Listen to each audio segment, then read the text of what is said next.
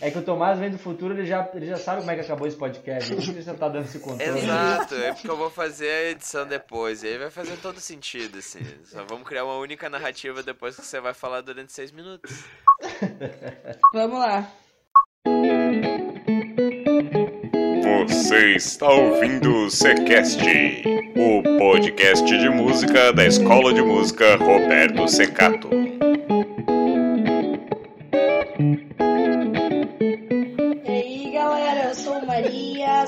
Professora de canto da Escola de Música Roberto Secato.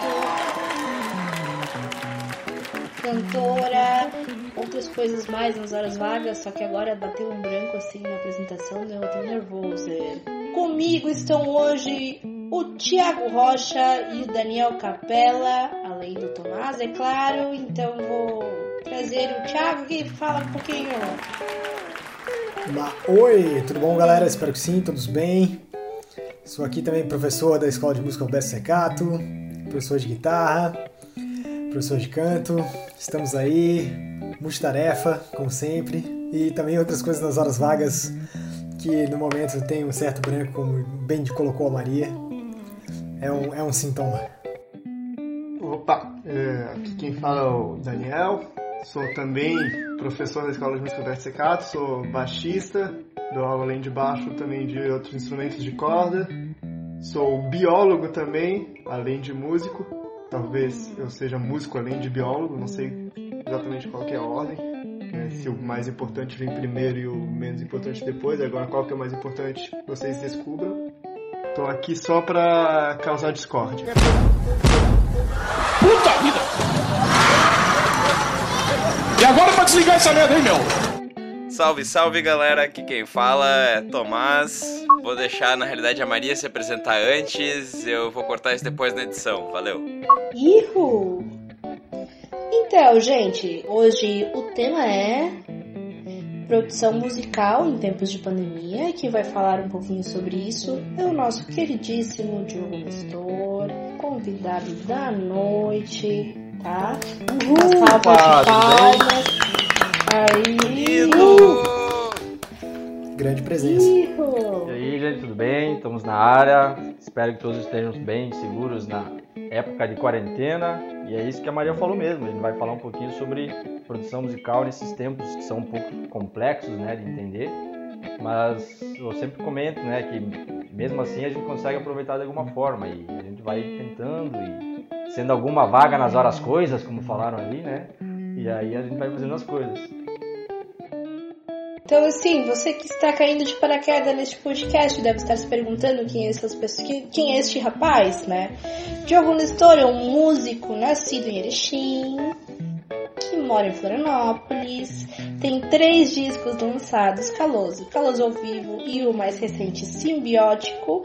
Além disso, tem vários projetos em andamento, bandas covers autorais, instrumentais e é professor de cordas na Escola de Música Roberto Secato.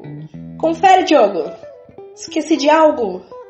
Não, Esqueceu de tá falar muito que é bom. um- Adorei essa pauta, inclusive, hein? Oi? Parabéns. Esqueceu de falar que é um lindo. E, obviamente, é um lindo como É um todas lindo. as pessoas que fazem parte deste podcast. Vocês devem estar imaginando os nossos rostos, né? A gente tudo lindo. Nós somos todos lindos. Então, Diogo, a gente preparou algumas perguntas pra você, pra tirar umas dúvidas, tanto nossas quanto da galera que vai ouvir. Queremos saber várias coisas, tá? Não vai, não vai ser interativo, porque a gente não sabe quando que vai sair esse quadro, né? Mas é, esse podcast, esse episódio, mas vai ser legal.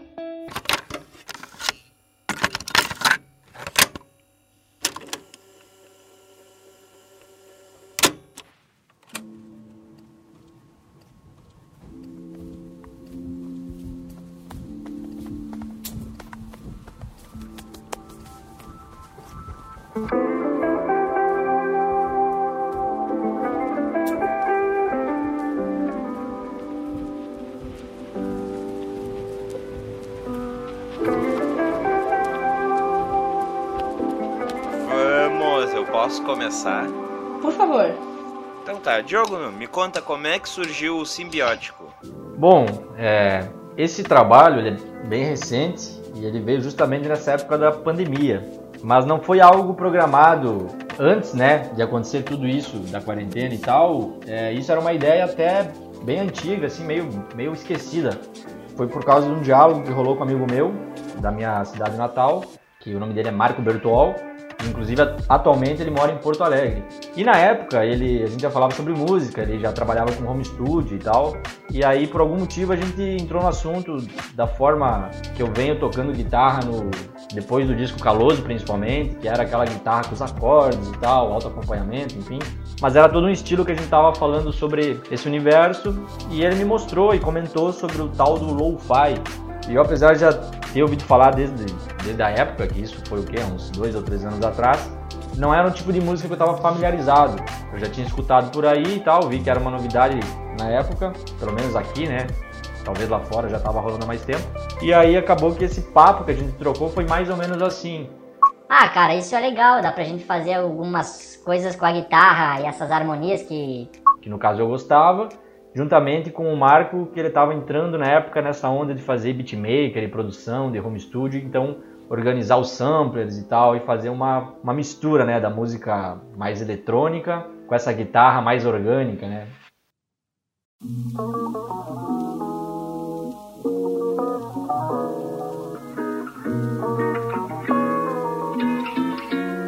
Love is all that I am foi uma ideia que, na verdade, foi falada numa roda de conversa, assim, num dia qualquer, há uns anos atrás. E aí, bem no primeiro dia da pandemia, oficialmente da quarentena, no caso, né, que foi decretado, eu troquei uma mensagem com ele e, por acaso, a gente voltou nesse assunto. E foi justamente nesse exato momento que surgiu a ideia assim: vamos gravar um disco? Vamos. E aí começou toda a ideia do projeto, que acabou se chamando Simbiótico. E é um álbum de lo-fi que mistura os elementos de música que eu gosto, que é basicamente música brasileira, o jazz, essa guitarra que eu já venho trazendo nos meus trabalhos, e o Marco fazendo essa parte já do beatmaker. Então é um trabalho bem inusitado, tanto para mim quanto para o Marco, e também para as pessoas que conhecem a gente, porque eles não esperavam nada do tipo, foi uma coisa muito rápida, né? Do nada surgiu esse trabalho e foi justamente nesse momento que está tudo meio quieto.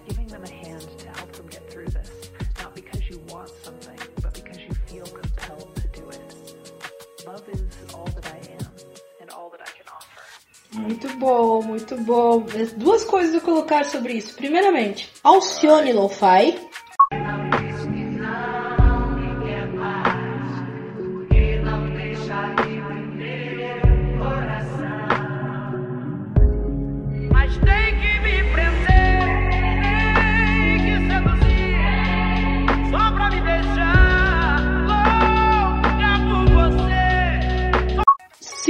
Melhor coisa que eu escutei na quarentena. A primeira foi simbiótico. Ah, pega essa. Excelente. Excelente. Eu tenho uma pergunta que, que foge um pouquinho aqui da, das que a gente tem. Vocês estavam bêbados quando falaram bora gravar um disco? Hum, na verdade não. Foi assim. Bom, é a primeira tarde. vez, a primeira vez que eu escuto falar nisso com todo mundo sóbrio. Parabéns. Muito bom, realmente. Foi, foi uma coisa assim bem é, partiu de mim, porque eu me empolgo fácil assim com as coisas. Daí a ideia que o Marco rolou, na verdade, a ideia, opa, volta. A ideia que tá, vamos vamos falar de novo. A ideia que rolou foi o seguinte: o Marco me mandou novamente agora no primeiro dia da, da pandemia, então atualizando aquela conversa antiga, me mandou uma música que ele estava meio que produzindo. Era uma ideia rabiscada de uns samples que ele estava criando, uma batida e tal, uma sequência de alguns acordes, que inclusive ele fez aula comigo uma época, à distância, assim, pela internet, e aí ele queria saber uns acordes também para justamente fazer essas paradas, e eu nem imaginava, na verdade. E ele não tinha falado nada naquela época. E aí, quando ele me mostrou isso, eu falei pra ele, cara, a gente já tinha conversado sobre isso e tal, vamos aproveitar agora que a gente tá, querendo ou não, isolado, né, dentro de casa, automaticamente a gente vai, vai ter mais tempo, né, então vamos pegar e fazer alguma coisa, e vamos gravar, vamos gravar um álbum, ir fazendo várias músicas, depois a gente seleciona umas 10 e lança. E foi mais ou menos isso que aconteceu. E ele topou na hora, assim, tipo, foi uma coisa muito do momento.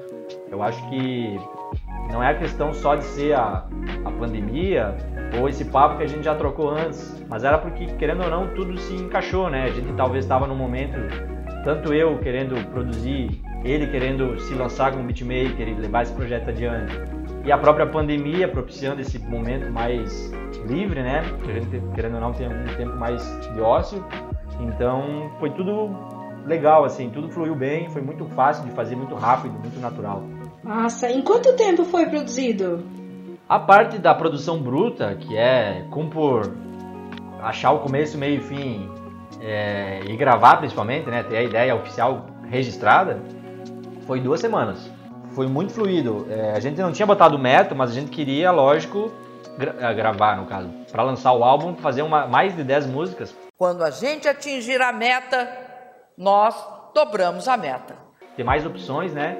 Para depois as que ficassem pior, se fosse umas 12, 13, deixar duas ou três músicas de fora e pegar as, as 10 mais legais e lançar. Só que a gente não fazia ideia se ia ser rápido ou não. Simplesmente ele falou assim: Eu tenho algumas ideias aqui que já estou trabalhando e eu vou te mandar. Tu vê o que, que tu acha, se quiser mexer, fazer alguma coisa. E ao mesmo tempo ele falou: E se tu tiver alguma ideia que tu acha que não é uma música pronta ainda, mas tu quiser jogar na, na mesa pra gente aproveitar e eu criar alguma coisa também com o beatmaker, fica à vontade. E foi basicamente isso. Em duas semanas a gente conseguiu trocar essa ideia, tudo por WhatsApp, inclusive, porque, obviamente, na pandemia e ele morando em Porto Alegre, gente não ia se ver nunca. Então, foi tudo uma troca de ideia, assim, em 15 dias, entre ele mandar trecho para mim, eu gravar e devolver, e vice-versa. E aí, às vezes, ah, vamos só refazer aqui, ó, vamos dobrar ali e tal, coisas rápidas. A gente já fazia. E foi basicamente uma música por dia, assim. Eu, eu mesmo lembro que tinha um momento ali que eu tinha uma, uma horinha livre do, do dia, estava sem aula e tal, entre um aluno e outro, eu pegava a guitarra, abria o arquivo que ele me mandava, escutava e o que vinha na cabeça eu já fazia alguma ideia, aí, ah, isso aqui, já gravava mandava para ele. Então era muito doido, assim, foi, foi, foi bem legal. Só que, claro, 15 dias para fazer a parte bruta, né? Que realmente foi rápido, mas depois aí teve a questão, achar o nome das músicas, achar o nome do trabalho, decidir questões da arte, e tudo mais, né? A própria pós-produção, que é a mixagem, masterização, aí exigiu mais tempo. E tudo isso daí, essa parte do, da pós-processamento do áudio, aí o Marco que fez. Ele que é o nosso engenheiro de áudio do, do álbum.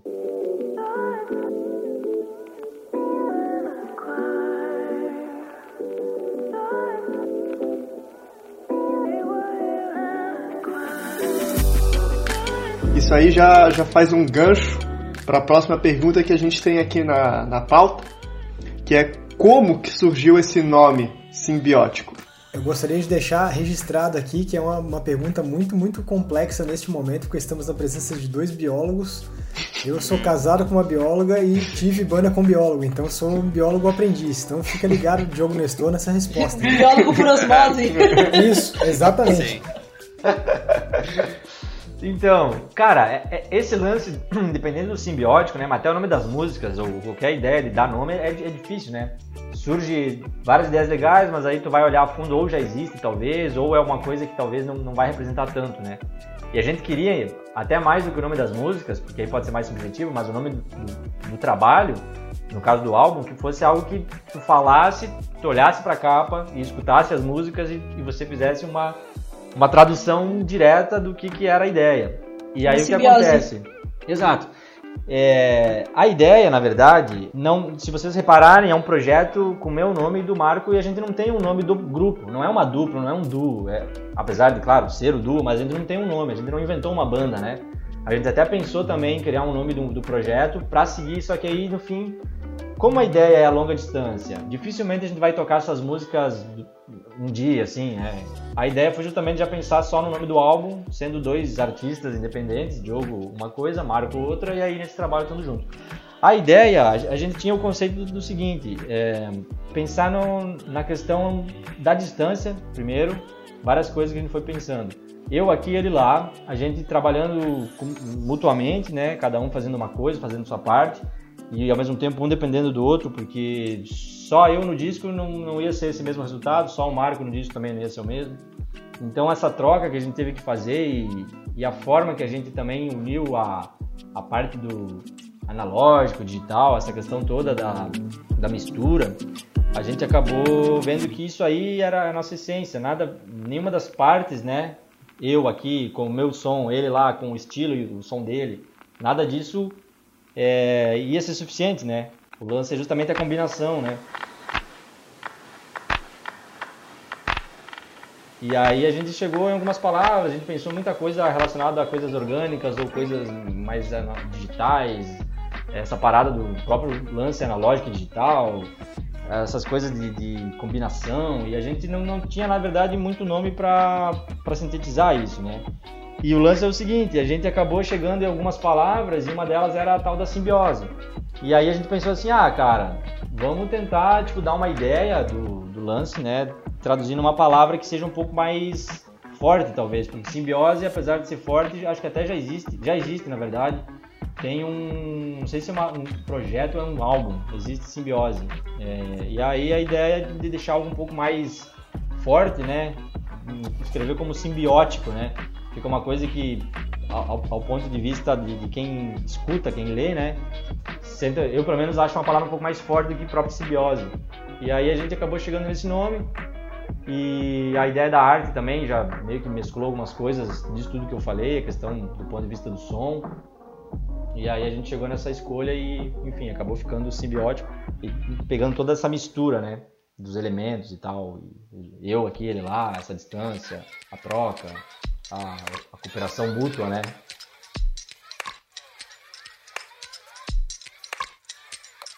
Você falou que vocês fizeram um disco de lo-fi. Primeiro lugar, que diabos é lo-fi? Segundo lugar, o que, que atraiu vocês em fazer um disco de lo-fi?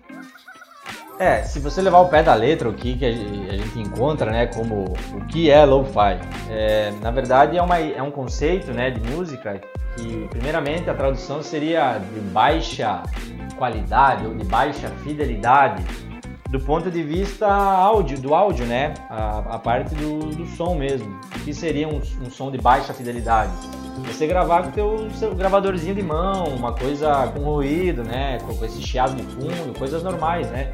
Que um equipamento que seria de alta fidelidade, né? De alta qualidade, vai evitar, né? Que é o ruído, é o chiado. Então, uma das características né, é justamente as músicas, no caso, levando mais ao pé da letra, o lo-fi, é aquela música que ela vai ser produzida com pouco orçamento. Se você pegar um artista independente que grava num rádio de fita, aquilo ali ele grava uma coisa em cima da outra, o ruído vai somando, no fim você vai ter um áudio de uma qualidade não tão perfeita, né? Ao ponto de vista do que seria um áudio profissional. Então, claro, não dá para distorcer, né? Não é porque eu tô falando que é de baixa qualidade que a música, por algum motivo, vai ser, vai ser ruim, vai ser baixa qualidade nesse sentido da composição. Aí vai da questão de cada música, né? De cada artista, cada projeto. Mas a ideia, a característica de som, né, o timbre que a gente vai escutar nessa música, ele vai ser caracterizado por pequenas falhas do áudio, a onda sonora lá, ela sofre muito dano por causa desse chiado e tal. Então o lo-fi é essa ideia. E juntamente com isso, muito presente o hip hop. Você nota que quando, quando o lo-fi é mais divulgado, assim, aparece mais pela, pelas, pelas pessoas, enfim, e carrega muito dessa característica sonora, da baixa fidelidade do áudio, e ao mesmo tempo essa batida característica de hip hop, né? Os samples de, de batida, os beats. E é por isso que entra daí no caso o, o beatmaker, né? Que é a pessoa responsável por criar os samples e fazer esse background sonoro. Pode também traduzir, em outras palavras, como se fosse uma base de back drag, né? E é toda uma sequência que aí depende, claro, do estilo pode ter vários instrumentos ou não, mas vai ter provavelmente essa questão mais do som mecânico, a sequência, né? Muito MIDI, teclado controlador, simulando efeitos, simulando sonoridades, os graves, a batida, né? A bateria mais eletrônica. E como eu falo, né? A gente, querendo ou não, no disco, se vocês escutarem as faixas,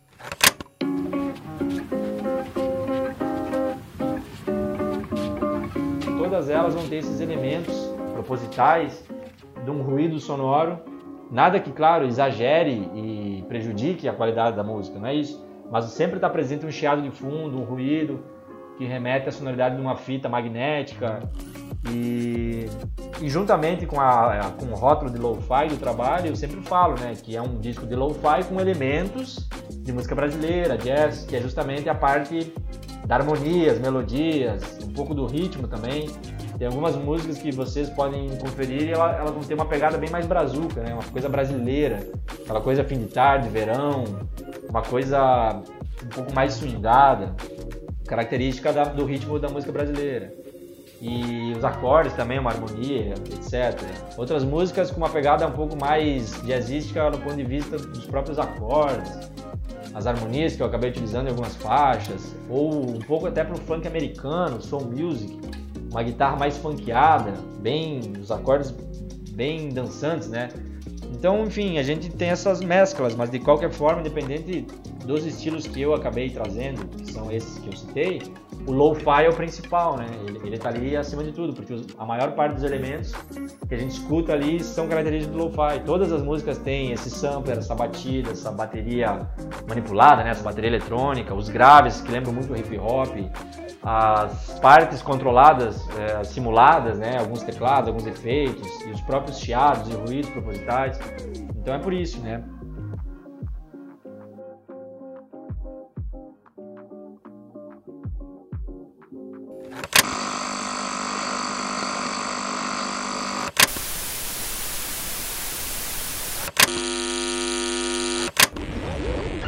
Good evening, London.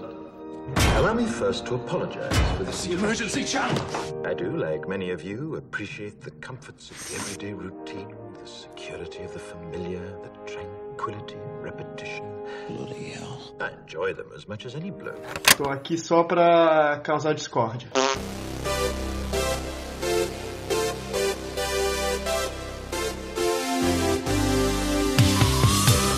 Na fogueira agora, Diogo Nestor. É hard rock ou sertanejo? Com você, seu apresentador, Daniel Barbosa Capela.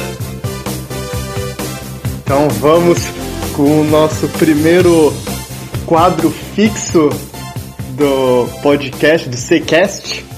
Esse quadro, né? Ele foi uma proposta que o Tomás e a Maria fizeram para mim e eu abracei muito essa proposta porque eu sou eu, o motivo de eu estar aqui participando do como co-apresentador é por causa da minha especialização em hard rock farofa. As cinco profissões que não sabem o que é a crise e permanecerão em alta por muito tempo. E esse quadro ele vem com essa ideia, porque eu como estudioso hard rock farofa, eu sempre comentei que hard rock farofa, né, esse, esse movimento musical surgiu nos Estados Unidos, mas também muito na Inglaterra, né, e outros países europeus também, e no mundo inteiro, né, ele é basicamente o sertanejo, né. Aqui no, no Brasil, o nosso hard rock é o sertanejo. E aí, para provar para vocês, eu lanço esse desafio. Todo todo Ccast eu vou trazer um desafio novo de é hard rock ou sertanejo, onde eu, eu trago para vocês dois trechos de letras. Um é uma tradução de uma música de hard rock e outra é uma música sertaneja. Eu não vou falar qual é qual. Eu já digo que a Maria não acertou. Eu já fiz esse teste com algumas pessoas para ver se dava certo. Das seis pessoas que foram cobaias, duas acertaram qual era qual. E as duas que acertaram é, admitiram que foi puro chute. Muito bem. Caraca, então, cê- é eu, um- já, eu já começo assim mesmo, na, na pressão. Tem um. Tá? Vejo seu rosto em todo lugar. Não consigo dormir. Fico acordado pensando em você. Não posso fingir que não preciso ter você de volta. Esse é o trecho número 1. Um. Agora, nem mesmo outro rosto bonito me faz te esquecer. Nem mesmo o sabor de outra boca te substitui. Nem mesmo o melhor dos momentos nos braços de alguém fará com que eu seja outra vez o mesmo que fui. Maravilhoso. Lindo, né? Meu Deus do Lindo. céu, cara. Que... De onde que ele tirou essas coisas? Senhora, mano. É, então, eu peguei, eu peguei trechos assim bem lado B. Não são. Caralho, meu Minha ouvido. pesquisa é fundo, entendeu? É, eu, eu, eu Caraca. atrás, eu peguei lado B mesmo, porque não é pra a galera falar, ah, eu conheço essa música, então eu sei que é o sertanejo, eu conheço esse rádio rock. Não, é pra vocês não conhecerem mesmo. Isso, isso. Não, eu, eu fui traduzindo Não, aqui não. mentalmente. Não Verdade, tem um no veredito. feeling. Eu não- nenhuma, nenhuma, cara. Tá aqui, ó. Então, então aqui os do dois céu. trechos. Caraca, Daniel. Tá, quais são Fantástico. as suas apostas? Diogo, Diogo. Obrigatoriamente um é sertanejo e um é hard rock. Isso, eu, eu ainda facilitei pra vocês. Tô falando que tem um de cada aqui. Tá, eu, eu que respondo primeiro, é isso? Tá, eu vou, eu, eu vou ler novamente porque eu preciso me inspirar nessas letras e, e tentar refletir um pouco. E aí eu já vou dar minha resposta aqui, então, ó. Vamos ver. Vejo seu rosto em todo lugar. Não consigo dormir. Fico acordado pensando em você. Não posso fingir que não preciso ter você de volta. Tá? Nem mesmo outro rosto bonito me faz te esquecer. Nem mesmo o sabor de outra boca te substitui. Nem mesmo o melhor dos momentos nos braços de alguém fará com que eu seja outra vez o mesmo que fui. Cara, tá muito bosta isso, né? Ah, a gente fala, fala isso porque em português, né? Se fosse, se fosse tudo em inglês, ia estar cantando assim, os quatro feitos. Se, porra, sente aqui agora. Ah! É, Bota o solo de guitarra aí junto, Isso aí. tecladão, né? Porra, Isso aí. sintetizador. Aí é. Cabelos o- ao vento. E o eco na bateria, que tu, tu escuta a bateria a 200 metros longe, aquele eco. Cara, é, eu a- ó, o meu palpite é que a primeira é hard rock e a segunda é sertanejo. Certo. Tiago, Eu, eu, eu, assim, como aí um, um admirador do, do PHD em rock duro aí que o, fez duro. parte, eu, eu sou obrigado a concordar com o nosso amigo Diogo Nestor que a primeira é hard rock e a segunda é sertanejo. Também tem essa, essa impressão. Sim, eu também tive exatamente Ai, a mesma... todo mundo todo se mundo viu. vai- vai- vai. É.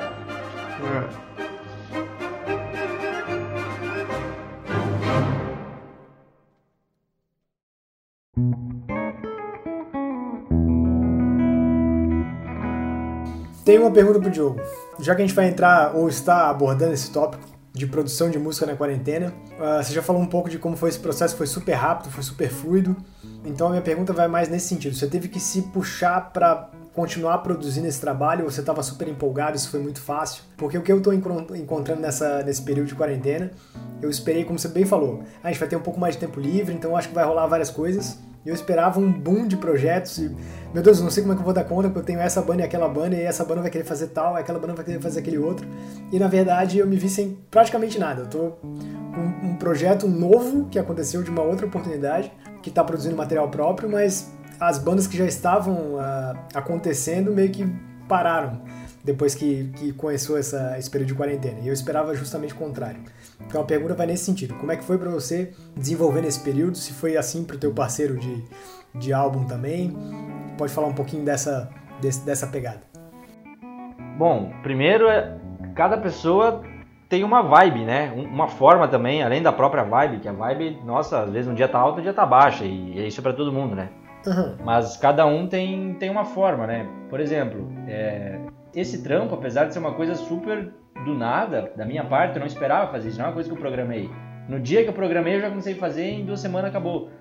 Então, tipo, não é que todo projeto vai ser assim porque eu dou conta ou quê. Simplesmente fluir bem, porque eu acho que foi uma coisa que, com a parceria do próprio Marco também fluiu bem. Então, a gente, os dois, a gente conseguiu se encontrar nesse projeto. Então, todo o projeto rolou fluido pros dois, né?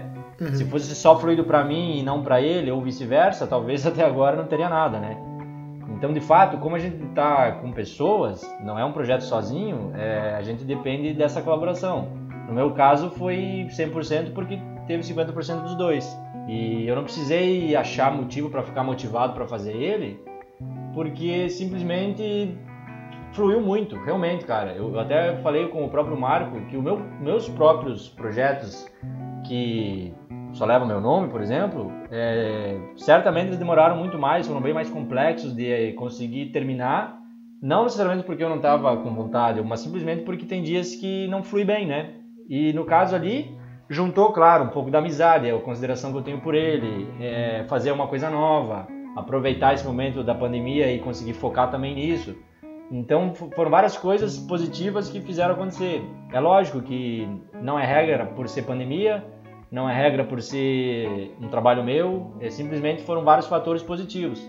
É, se tivesse algum problema ali, de repente, durante esse processo, a minha parte ou a dele tivesse sido deixada a desejar, talvez teria que refazer, voltar. Então, como eu falei, poderia até hoje não estar no ar. Mas felizmente não foi isso que aconteceu. Então, acho que, querendo ou não, sempre, é, principalmente em, em termos de projeto com mais pessoas, no caso de duas pessoas já é suficientemente grande para dar problema, né? Porque duas cabeças pensando. Mas mais do que isso, né? Tipo uma banda que a gente falou, pô, a banda tem quatro, cinco. É, eu tenho um aluno meu que está num processo de compor com a banda e a questão é justamente a mesma, assim, é, poxa, a gente é cinco integrantes e aí às vezes dois estão bem afim, um está mais ou menos afim, outros dois não querem saber. Então o que acontece? Você nota que por serem pessoas, nem todo mundo tá na mesma vibe, né?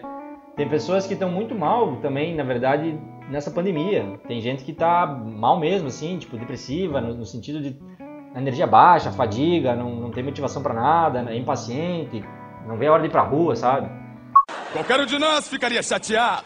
Qualquer um de nós ficaria abatido, mas não este homem. Não Joseph Klimber. Sou eu! Então isso tudo atrapalha, né? E faz a pessoa ficar vivendo alguma coisa que de fato não é aquele momento e, e ela não foca nas coisas. Então eu acho que, da minha parte, me conhecendo, assim, é, eu, eu gosto de começar uma coisa e terminar. Nem sempre, claro, vai ser tudo 100% fluido, porque, como eu falei, a gente tem dias bons e dias ruins. Mas na medida que a gente tem a meta, é tentar focar não na meta por si só, mas em fazer a meta, né? Uma coisa é eu anotar na minha agenda e falar, ó, oh, eu, eu vou fazer esse disco. Outra coisa é eu pegar e começar a fazer o disco, entende? É, é diferente. Então, foi uma mistura de várias coisas, né? A, a vontade de fazer, o momento propício e ao mesmo tempo essa colaboração mútua, pegar junto e as coisas irem acontecendo legais, sabe? Mas como eu falei, isso não é regra, né?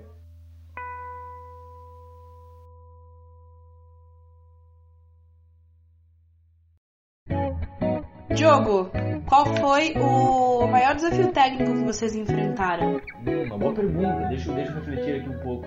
Não, enquanto isso eu ia contar um caos. Ah. Quer é... contar um caos? Não, eu tava não, não, pensando não, aqui que eu, que eu fazia lo-fi quando era criança. né? Que dó, né?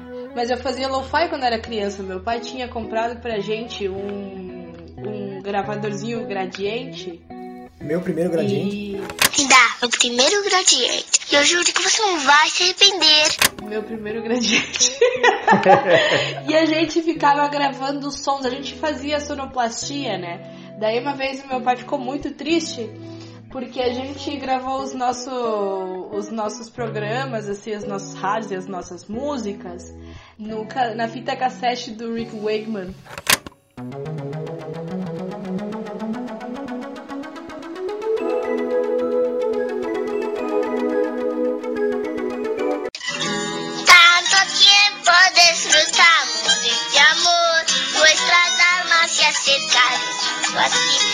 Que ele tinha da coleção dele. Mandando Ficou muito um uníssono isso, gente, tá? Sim. Pá. É. Esse era meu caos. Tomou um gradiente na cara depois disso. Fiquei incendiente. Com justa causa aí. meu pai, meu pai assinou minha carteira, né? E nesse dia ele me demitiu por justa causa.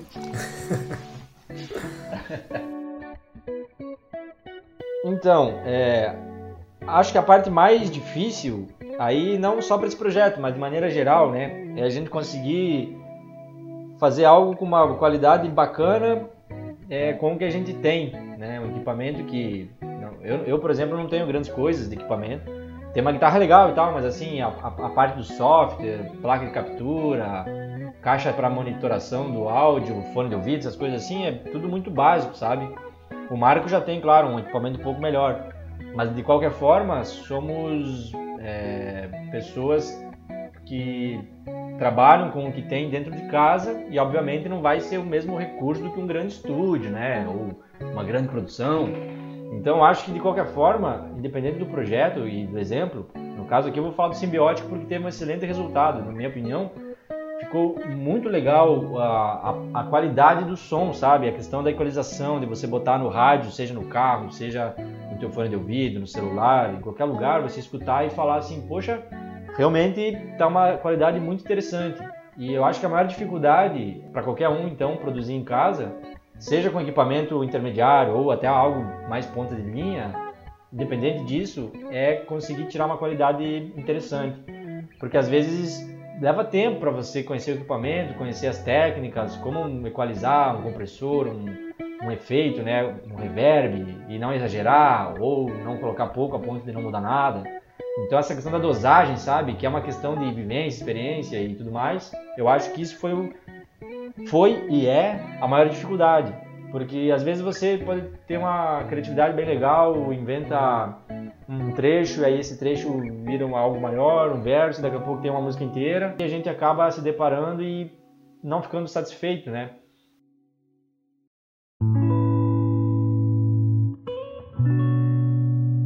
Então eu acho que serve como um, uma reflexão, um desafio, justamente tentar tirar o melhor possível com o que a gente tem e buscar conhecimento, buscar técnicas. E da minha parte desse trabalho simbiótico, justamente foi isso, né? Conseguir uma boa captação, uma boa gravação.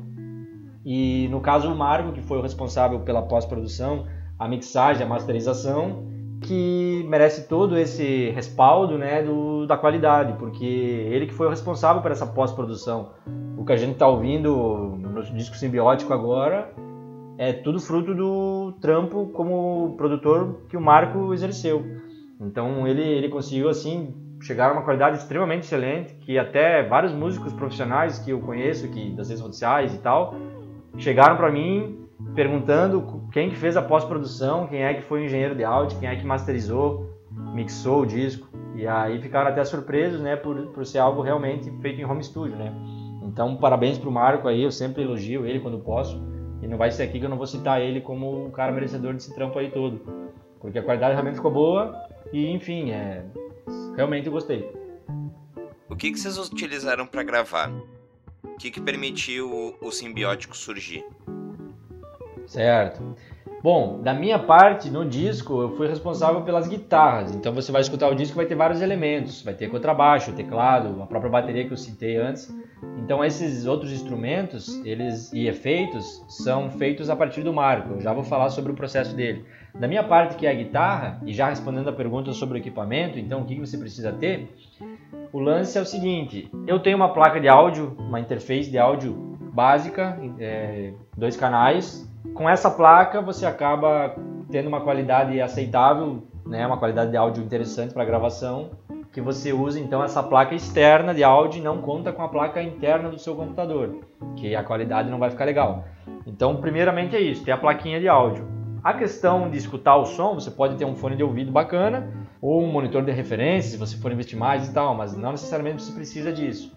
O legal é ter a placa para poder captar o áudio. Essa placa aceita microfone ou cabos e aí você pluga o que você quiser. Pode ser o violão, pode ser uma guitarra, um teclado, um contrabaixo ou os próprios microfones. E você tem dois canais independentes para trabalhar.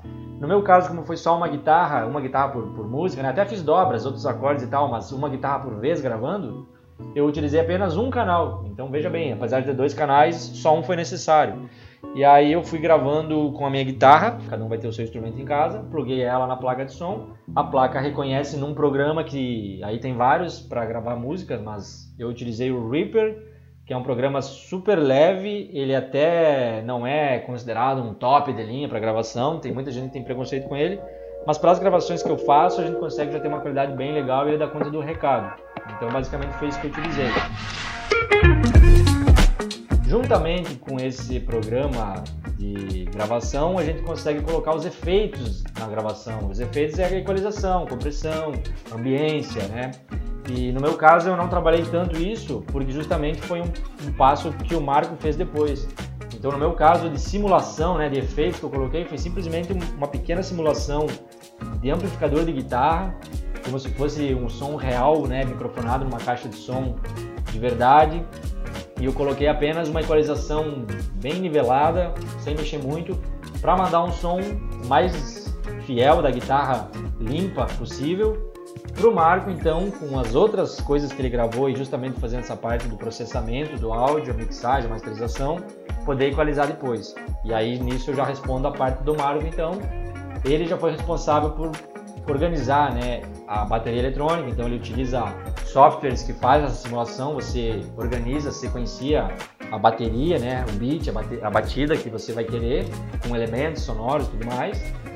É, a parte de contrabaixo, a maioria, ele também usou o teclado controlador, então a gente conhece pelos teclados MIDI, que nada mais é do que um teclado, daí pode ser uma oitava, duas oitavas, ou um próprio teclado de verdade que tenha esse recurso, mas aí você vai controlar o som pelas teclas, então você escolhe, eu quero um som de tal instrumento, aí o teclado ele vai reproduzir isso, você toca o teclado, mas sai aquele som. Então ele basicamente utilizou contrabaixo, alguns teclados mesmo, sons de, de, piano digital com o controlador MIDI, as próprias baterias. É, basicamente ele gravou com isso aí, com o teclado MIDI. Eu também tenho aqui um teclado MIDI, mas não utilizei. E o Marco, então, fora isso, é, ele, ele foi o responsável pela parte do processamento do áudio, aí é um pouco mais delicado, porque ele também utilizou um outro programa para gravação, que se chama Ableton Live. Então ele é mais conhecido para quem é desse ramo do beatmaker, que faz as, as sequências, controla o, presets, organiza os loops das músicas e faz essa parte de produção. E ele utilizou os próprios recursos de equalização, compressão, essa questão da é, a timbragem do áudio pelo próprio Ableton. E alguns outros recursos de, da Waves, que também a gente ouviu falar por aí, que nada mais são do que outros recursos para colocar dentro desse software, que simulam então aquele som da fita, né, que eu comentei antes, para trazer essa característica do lo-fi, essa questão da ambiência, algum eco, alguns efeitos sonoros que a gente coloca junto na música, para dar uma engrossada no caldo, né, que a gente fala. Então basicamente é isso. A fita precisa ser do Rick Wakeman? É. Nesse caso não, nesse caso tem qualquer uma ali que a gente utiliza, não vai dar BO nem nada. Quando, quando a gente grava, geralmente, eu, eu vejo muito isso, né? Quando pega um instrumento, bota na placa, né? Bota na mesa de som e grava, ele sempre sai assim, a gravação original sai com aquele som de gravação, né? Que, aquele som magro, que, que não é o som que tu ouve assim nas músicas mesmo, não é o som quando você toca, você tá ouvindo sair na caixa de som, né? E mesmo quando grava, assim, bota no amplificador e depois vai pra, pra placa, né? Mesmo quando a gente gravou lá, na, lá no Lontra, né? Um estúdio todo equipado, assim. Essa primeira gravação, ela sai, ela sai com esse som de gravação. Crua, e, né? É, com esse som cru e tem que passar pela tal da masterização e das mixagens, assim, né? Pra dar essa engordada no som, né? Tu saberia, assim, dizer como faz esse processo? Como é que você deixa o som com não com som de gravação, mas com som de ah, bom mesmo, assim, engordado, né? Som legal nos ouvidos? Sim. É, o que acontece é que é o seguinte, realmente, se você plugar direto na placa, por exemplo, a guitarra, você vai plugar ela, é, a gente sabe que uma guitarra precisa, né, ou pelo menos num show, numa música ao vivo, você vai plugar ela num aparelho sonoro, numa caixa de som, de preferência um cubo de guitarra, né, para ter o som da guitarra. Vai ser muito melhor do que eu plugar numa caixa multiuso a guitarra, né? Mas pelo menos a gente entende que ela vai ter que ser plugada assim para sair o som. Mas No infelizmente acontece. É, é. Você, che você chega para passar o som e fala com o técnico: e aí, tem cubo de guitarra? Ele fala: sim, tá ali em cima. Aí Opa. você vai olhar uma caixa da Vatson. Mas enfim, fora essas questões, a gente- quando a gente vai gravar na placa, a gente não tem nenhuma caixa, nenhuma simulação real, né? A gente vai colocar simplesmente uma captação fiel no sentido de, de ter uma qualidade razoável, de não ter chiado, de vir uma boa amplificação no sinal da guitarra para o programa registrar essa onda sonora dela. Mas obviamente vai ficar esse som cru, porque ele não está passando por nenhuma simulação que represente, no caso, o som da guitarra que eu quero, ou isso poderia ser o contrabaixo, teclado. E aí a gente utiliza os plugins, no caso, né, falando para as pós-produções dentro do computador, os plugins, que são esses aplicativos. Mas, claro, que tem os periféricos.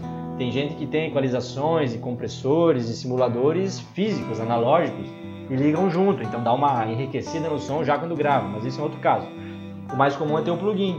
Então nesses plugins eu vou ter lá simulações de guitarra, simulações de caixa de guitarra, simulações de alto-falante, microfona, microfonação do, do alto-falante, mais perto, mais no centro, mais longe, mais ambiência, menos ambiência, com um pouco de chiado proposital ou bem limpo. É, e eu vou ter grave, médio agudo, presença, reverb. Então eu consigo ter essas simulações que vão trazer um pouco mais da realidade dar uma engordada no som, Mas fora isso, aí pensando, por exemplo, numa voz, que a voz é algo mais natural. Eu não vou ligar minha voz no amplificador de guitarra para ter microfone, não é? Mas igual eu vou precisar me atentar a duas coisas, então que se resumem em qualquer gravação, que é equalização e compressão. Você vai equalizar a onda sonora colocando ou tirando o, as, as, ondas, as frequências que você não gosta. Por exemplo, uma guitarra, ela trabalha numa frequência pelo menos ali de uns 300 para cima.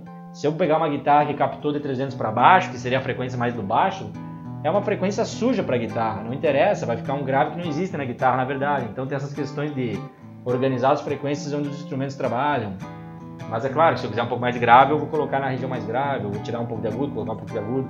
Então essas questões todas da equalização para dar uma organizada na onda sonora, porque por mais que eu grave direito, bem tocado, numa placa legal, a minha guitarra direto, ela vai ter as próprias frequências que estão sendo captadas ali que às vezes não são interessantes. Às vezes pode sobrar um grave ou ficar agudo demais, enfim, e aí irritar. Então a equalização é para dar essa contornada, que pode ser para qualquer instrumento, sempre acontece.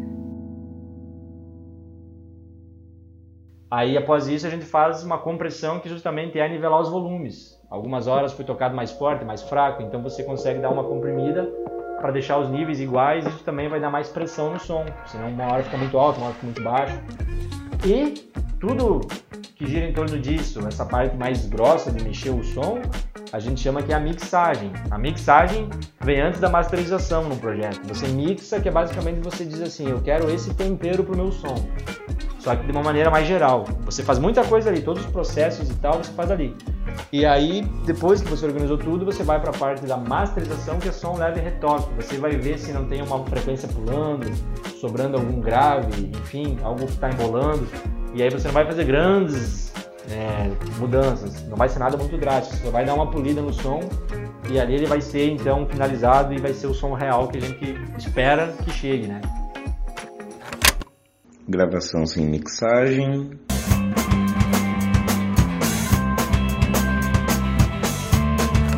gravação em show com mixagem.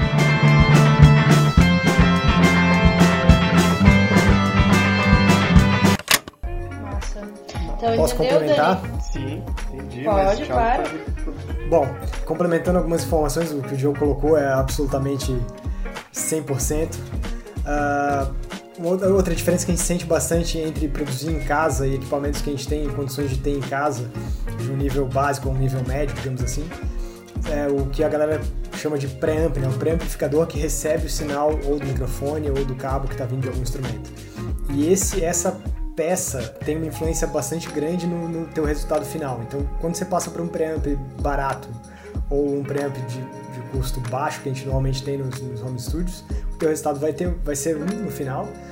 E aquele extra que você tem quando você grava no estúdio profissional, no estúdio grande, é de um preamp que normalmente custa mais do que o carro ou do que a casa que o cara tá morando. Então é assim, é normalmente fora da nossa, né, da nossa alçada, assim, é um pouco complexo. Mas existe essa, essa leve diferença que dá aquele retoque final, aquele refino que a gente às vezes sente em produções mais, mais top de linha. Outra coisa, como essa questão da mixagem, tem, tem muitos aspectos interessantes, né? Eu, eu conversei com um amigo meu uma vez que colocou, pensasse numa pedra de mármore que você vai esculpir alguma coisa daquela pedra. Você não sabe exatamente o que tem ali dentro, mas tem várias esculturas. Assim, na música é dessa maneira. Você tem ali as suas frequências de 20 a 20 mil hertz, e ali dentro tem tudo. Tem o hard rock, tem o sertanejo, tem os Beatles, tudo tá ali dentro daquelas frequências. Basta você saber esculpir e tirar o teu som específico, né? Ah, Massa.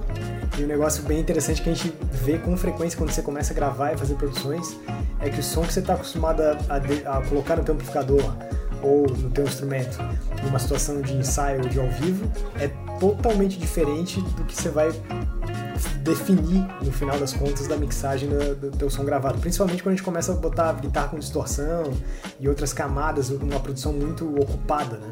Você tem que realmente definir a tua banda de frequência ali pra atuar e não começar a tirar a banda de frequência do amiguinho. Senão você começa a cagar o rolê todo. Então é, é bem massa, é uma arte de fato.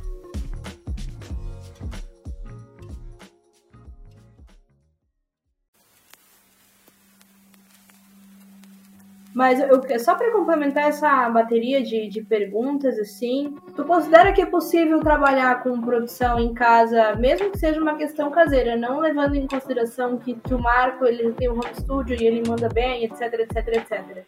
Mas se chega um aluno teu e fala assim, pô, eu quero gravar uma música que eu fiz para futuramente depois levar para um estúdio e etc, etc. Tu considera, Diogo, que é possível com um equipamento básico realizar uma boa gravação através desses complementos tipo plugins, preamps, etc, etc? Com certeza, sem, sem dúvida alguma. Com o que a gente, no caso aqui com o que eu tenho, obviamente, acima de tudo tem que estar bem ensaiado, né? Simplesmente para chegar com convicção de que vai fazer e gravou, tocou. A gente sabe que na hora de gravar tem todas as questões, né? Às vezes o, a síndrome do REC outras coisas que atrapalham e, e às vezes o resultado da execução atrapalha um pouco. Mas se tu esquecer um pouco esse lado emocional e pensar no que existe aqui, que dá para tocar, com certeza, dá para fazer a produção bem legal, seja para demo ou algo até mais profissional para lançar. Só que, como eu falei, a única questão é que aí vai, vai de cada um conseguir se posicionar no sentido de, de saber até onde consegue entregar, né? Eu, por exemplo, com o que eu tenho aqui, com o meu conhecimento, eu, eu não vou finalizar um disco aqui, entende? Eu sei que eu não tenho assim recurso suficiente, equipamento interessante para fazer isso. Por mais que quisesse e pudesse, mas, mas eu acho que não seria arriscado. Mas uma demo, uma produção média, uma coisa mais como registro para futuramente, então pegar daqui e levar para o vamos ver e aí finalizar o som, com certeza. Qual foi a maior diferença de gravar em estúdio a gravar em casa? Qual a, a diferença em relação à tua primeira experiência, ao Caloso? Hum, isso é muito interessante. Porque na verdade o Caloso foi gravado na minha casa. O miserável é um gênio! Porra, Diogo, aí tu me fode, né? Puta que mas, pariu. Não, mas, mas deixa. Pera, pera. Tchan, eu, tchan. eu, vou continuar respondendo. O Diogo sempre teve preparado. Eu vou continuar respondendo e vou corrigir, inclusive, tudo isso vai fechar de boa. Olha só. O, o, o projeto Caloso, Caloso Studio, que é o meu primeiro disco, que obviamente só tem eu tocando, eu gravei tudo na minha casa, inclusive com a maioria dos equipamentos que eu tenho até hoje aqui que estão na minha volta. A diferença é que a gravação bruta, ou seja, essa parte bruta da produção foi feita no meu quarto. Na época eu tinha o meu mini estúdio lá onde eu morava em Erechim. Inclusive na contracapa desse disco tem uma foto minha sentada no sofá em volta dos instrumentos e tal, que era justamente ali. Tô pegando o disco aqui pra ver essa Pra mostrar? olha aí, olha essa foto. Mo mo mo olha é, que bonito, bonito nossa. cabeludo. Uau. É, que homem Massa, bonito. Que manta bonita. É, é verdade. É As verdade. três guitarras. Então, foi gravado em casa, só que a pós-produção, aí volta a parte da mixagem, masterização, foi feita também com o Marco Bertol. A gente já era amigo desde antes e ele já estava com o home studio rodando na época. E aí eu fiz essa finalização do áudio, a master, desculpa, a mix primeiro e a master depois, é, com o Marco. Só que aí entra uma questão, eu gravei o Caloso ao vivo, que não foi dentro de casa. E foi numa situação um pouco mais profissional. Ainda bem, né? Não. não, não é só por ser ao vivo, mas eu digo, a captação foi feita numa situação bem mais real, né? E mais profissional também, porque a gente utilizou então uma mesa de som muito moderna. Eu aluguei um equipamento que é bem mais caro, obviamente, ele já é profissional, não é uma placa de som como a que eu gravei o Caloso, por exemplo. Então, no Caloso ao vivo foi feito em cima de uma mesa de som que captou canal por canal.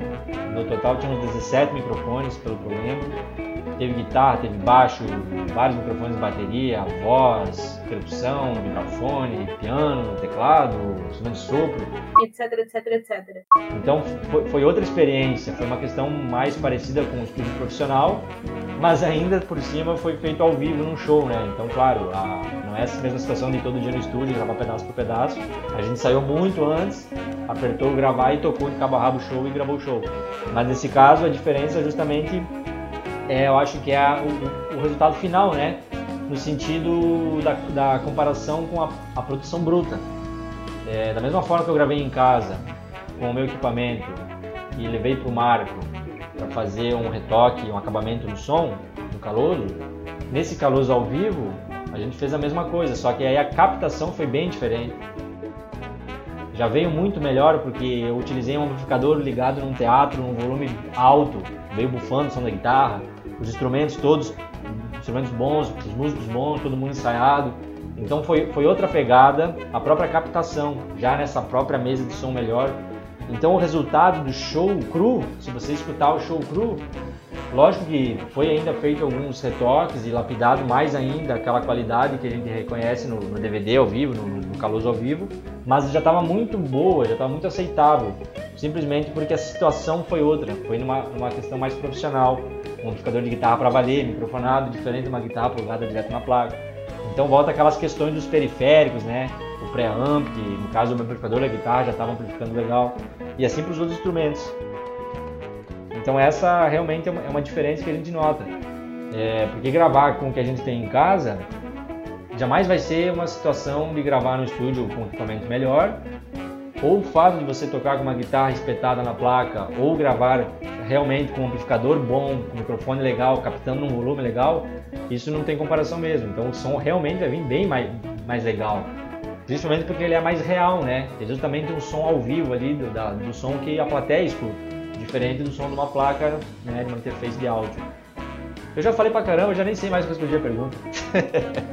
Quando a gente atingir a meta, nós dobramos a meta.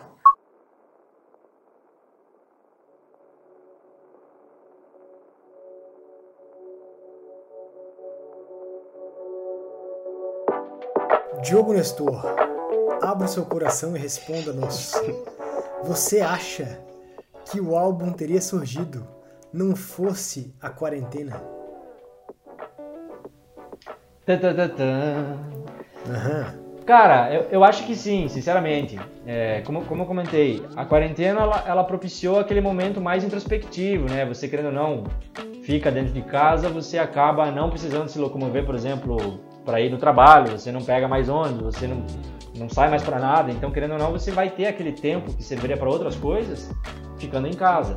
Você vai fazer outras coisas né, que você não faria no dia a dia. Seja só pelo tempo de se locomover e se deslocar e perder algum momento do dia né, nesse sentido. Então é claro que esse, esse fato de estar na quarentena propicia a gente se concentrar mais e, e, conseguir ter esse tempo disponível, que parece que é um tempo a mais do que no dia a dia normal. Né? Mas eu acredito que o projeto teria rolado mesmo assim, independente de ser quarentena. Talvez por algum motivo da própria rotina normal ele teria demorado um pouco mais, talvez não teria gravado em duas semanas, teria gravado num momento um pouco mais tardio e a, a própria, o próprio resultado final, a produção toda tivesse terminado mais tardiamente. Mas com certeza, pela vibe que foi trabalhar, no caso ali com o Marco, juntar essa ideia antiga num momento que a gente estava a fim de fazer e trazendo coisa nova, produzindo, eu acho que isso teria acontecido assim fluidamente em qualquer momento.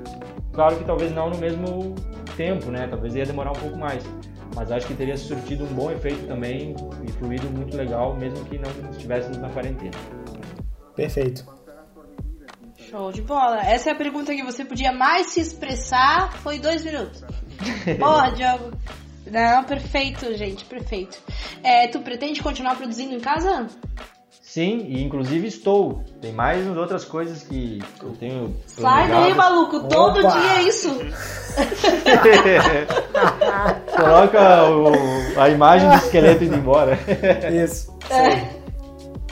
Não, mas, mas a questão é que não é nada tão imediato, agora vai demorar mais, mas eu já estou adiantando, né? Justamente por esse motivo, de, de estar com um pouco mais de tempo e conseguir se encontrar aqui nesse mundinho, né?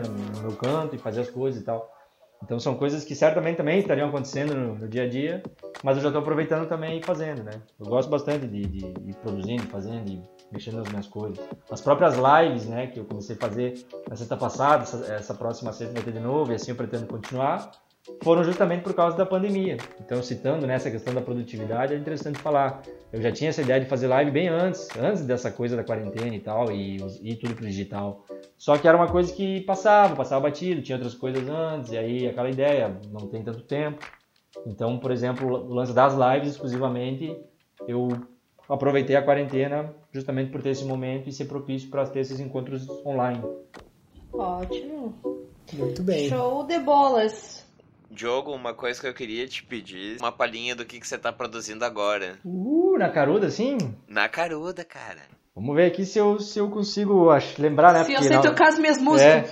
É, é tipo isso. Isso é bem Produ- importante, né? Ah, tava preparado, ficou se fazendo. Ah, meu- Não, mas de fato, isso é curioso, porque é a questão também de produzir. Pra, pra, pra, pro- pra produzir. a gente- pra produzir, a gente acaba vindo ideias, vai anotando e vai tocando, vai tocando. Só que na hora de juntar isso é, é outro papo, né? É ensaio e tal. Então, claro que agora eu não tô com o repertório pronto, mas eu posso tocar alguns trechinhos que vão estar disponíveis quando esse projeto der as caras e as pessoas possam, né, conferir de perto.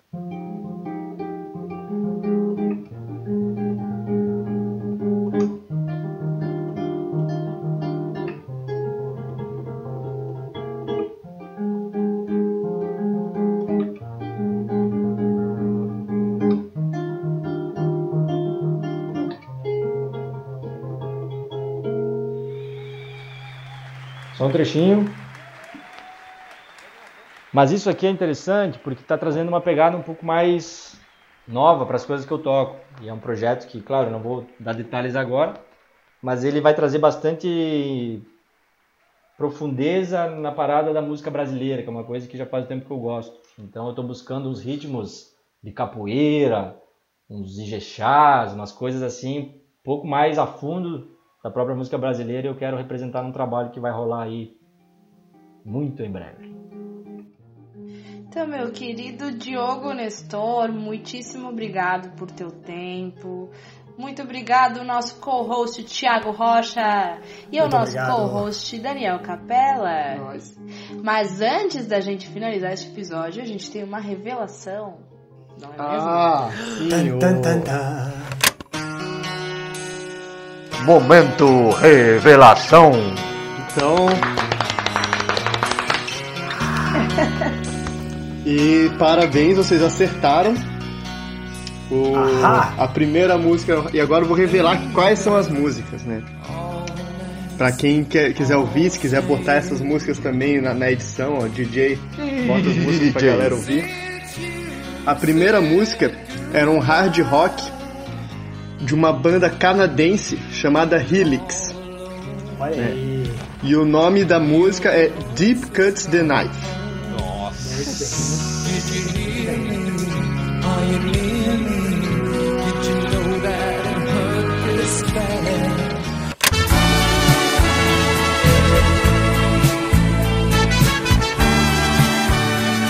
E a segunda música era um sertanejo da dupla João Mineiro e Marciano.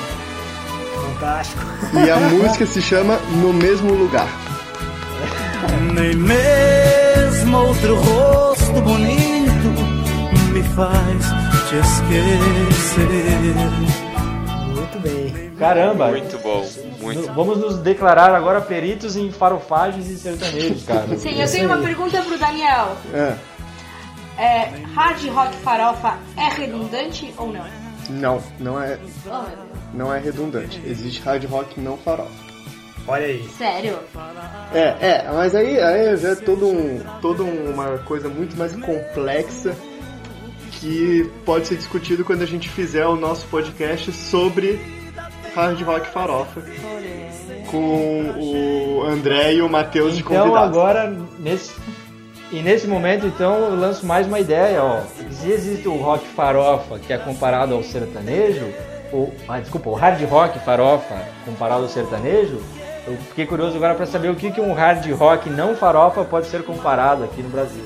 Pois então, pois O que, que é um hard rock não farofa? Essa é a minha dúvida já, de uma forma geral. Caraca. De fato. Novos campos de pesquisa. Aham. É, vamos deixar para receber essas respostas quando o Daniel estiver É, comandando o Lembrando que podcast. isso é tudo discutível, né? Tudo- É tudo uma ciência. Ah, é não, ser cê- discutível. agora na sim. minha, Na Uhum. minha opinião, não é redundante e existe o hard rock não farofa. Essa é a minha opinião, que será discutida e será defendida no próximo podcast. Olha aí. Está lançado o desafio, gente. Muito obrigada a vocês que estiveram conosco até agora. Esperamos vocês no próximo episódio. Novamente, obrigado ao nosso amigo Diogo, ao nosso amigo Thiago, ao nosso amigo Daniel. Estaremos juntos no próximo episódio. Você se livrou facilmente e saiu por aí.